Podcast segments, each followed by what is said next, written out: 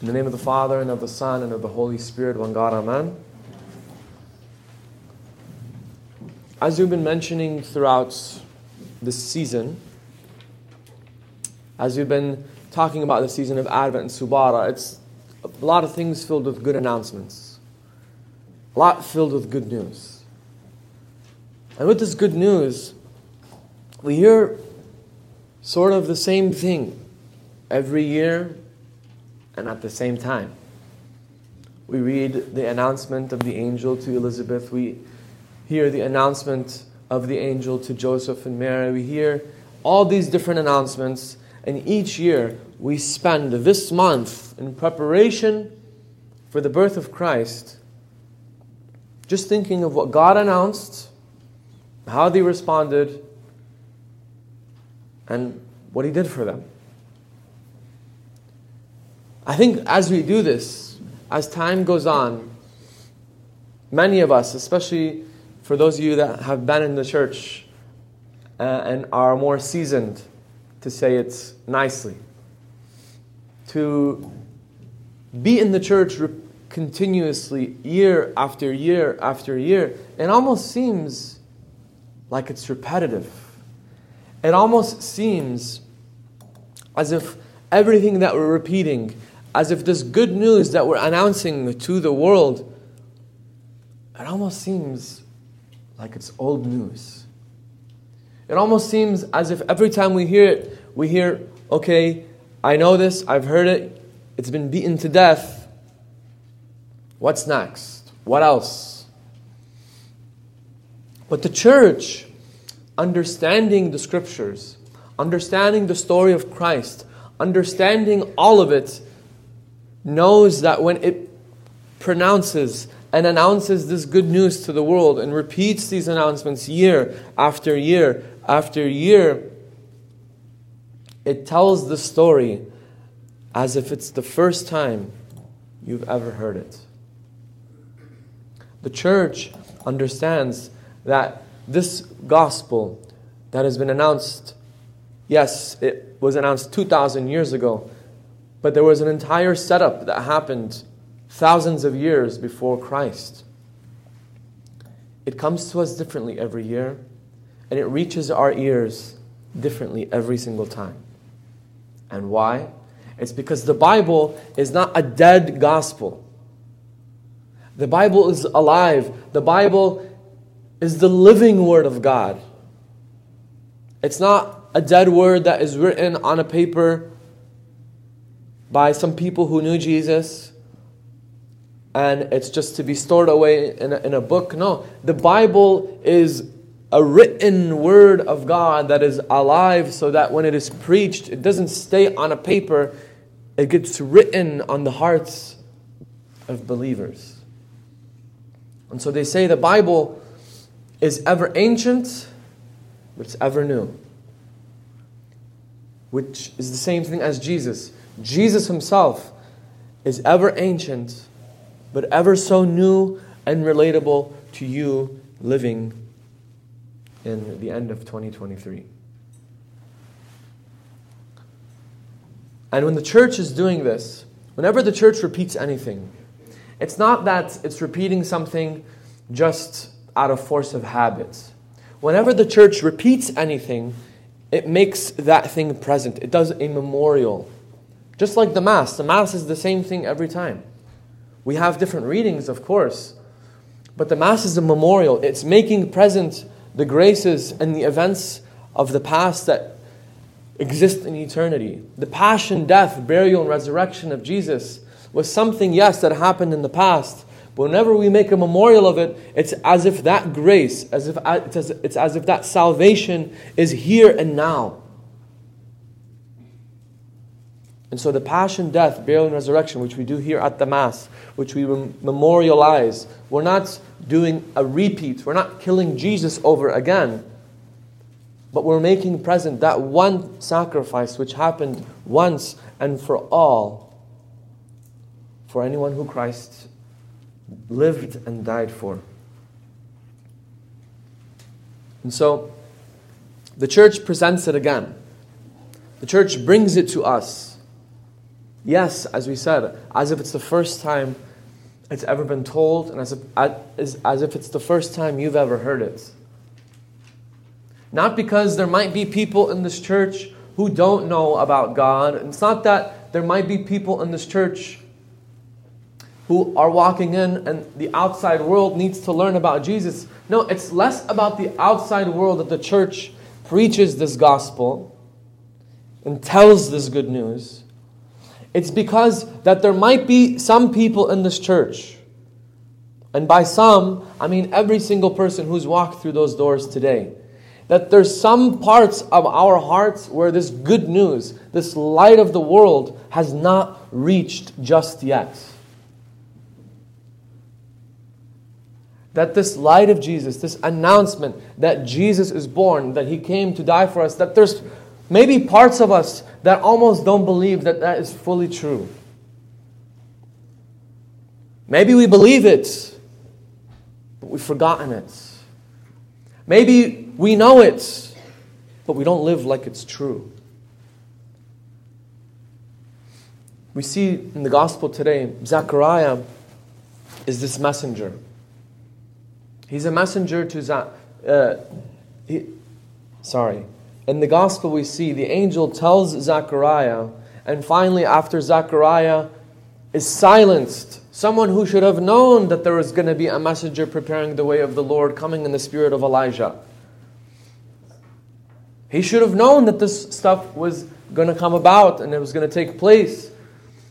He was a priest. When he heard the announcement, he knew that something would go down. He knew it, but it was hard for him to believe. How many of us are in that situation where we know the story? We know what's been told to us, but we still find it hard to be true.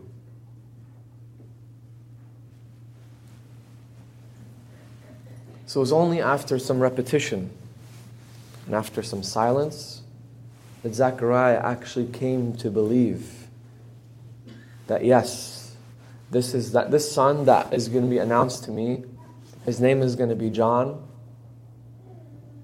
And his name is going to be John because God has remembered us in mercy. Yohanan means God is merciful. And so the repetition of the church, just like as it happened with, John, with Zechariah and John and Elizabeth, this repetition is to help, help us faithful to arrive at certain truths. First, it's to help us to believe that God is at work in all things in our life. The good and the bad, everything that happens, whether it's good, whether it's the best thing, we give thanks to God and we recognize Him. Whether it's the worst thing, even that, we recognize that God has permitted it and He can bring good out of the worst thing that could happen to anybody. And why do we believe that to be true? Is because if He did it to Jesus, He can use whatever bad has happened to you and turn it good, and turn it to be to your benefit. And we believe that first. And sometimes it's not just to believe that God is working good, but it's also to help us to arrive at the truth that God exists. That God exists.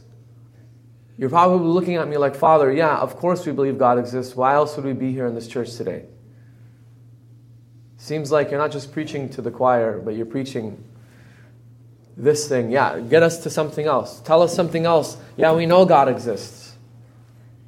But no, it's not just to believe, it's not enough to know these things. We sometimes believe, yes, as we've been taught and as we know, that yes, God is true, God exists, but we only believe it interiorly, maybe. Interiorly, less, yes, we believe that God exists, but exteriorly, we look as if we're living no different lives than maybe an atheist or an agnostic or anybody else. We're called to be the light of the world, we're called to be the salt of the earth. And so, yes, maybe we believe that God is around, But to believe that God exists means we have to be radically different. It means we have to go against the grain. It means we have to remember that God is not just existing, but that He's a good God, that He's a, a good Father, that He sent His Son, Jesus Christ, to suffer and to die for me. And how often do we let that truth animate and change the rest of our lives? So many of us maybe profess with our mouths that God is true, but by our lives, we profess something else. And in Jesus Christ, we see not just that God exists, but we see the extent of His love for you and me.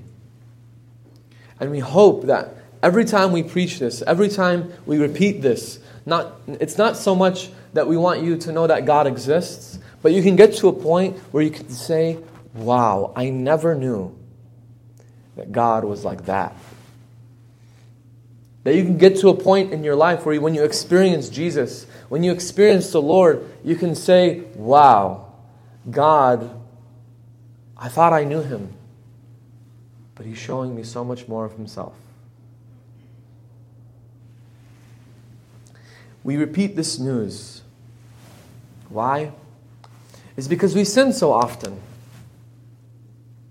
We sin so often that sometimes we get so far from the truth that God is a God of forgiveness. And that this forgiveness invites us to change. This forgiveness invites us to be transformed. And so many of us, we just become hardened by our sin. Our hearts become so hardened to believe that, you know, maybe this forgiveness is not for me. That maybe, God, I've done something too wrong, I've done something too bad, I've been way too far, that God can't forgive someone like me. And we preach this truth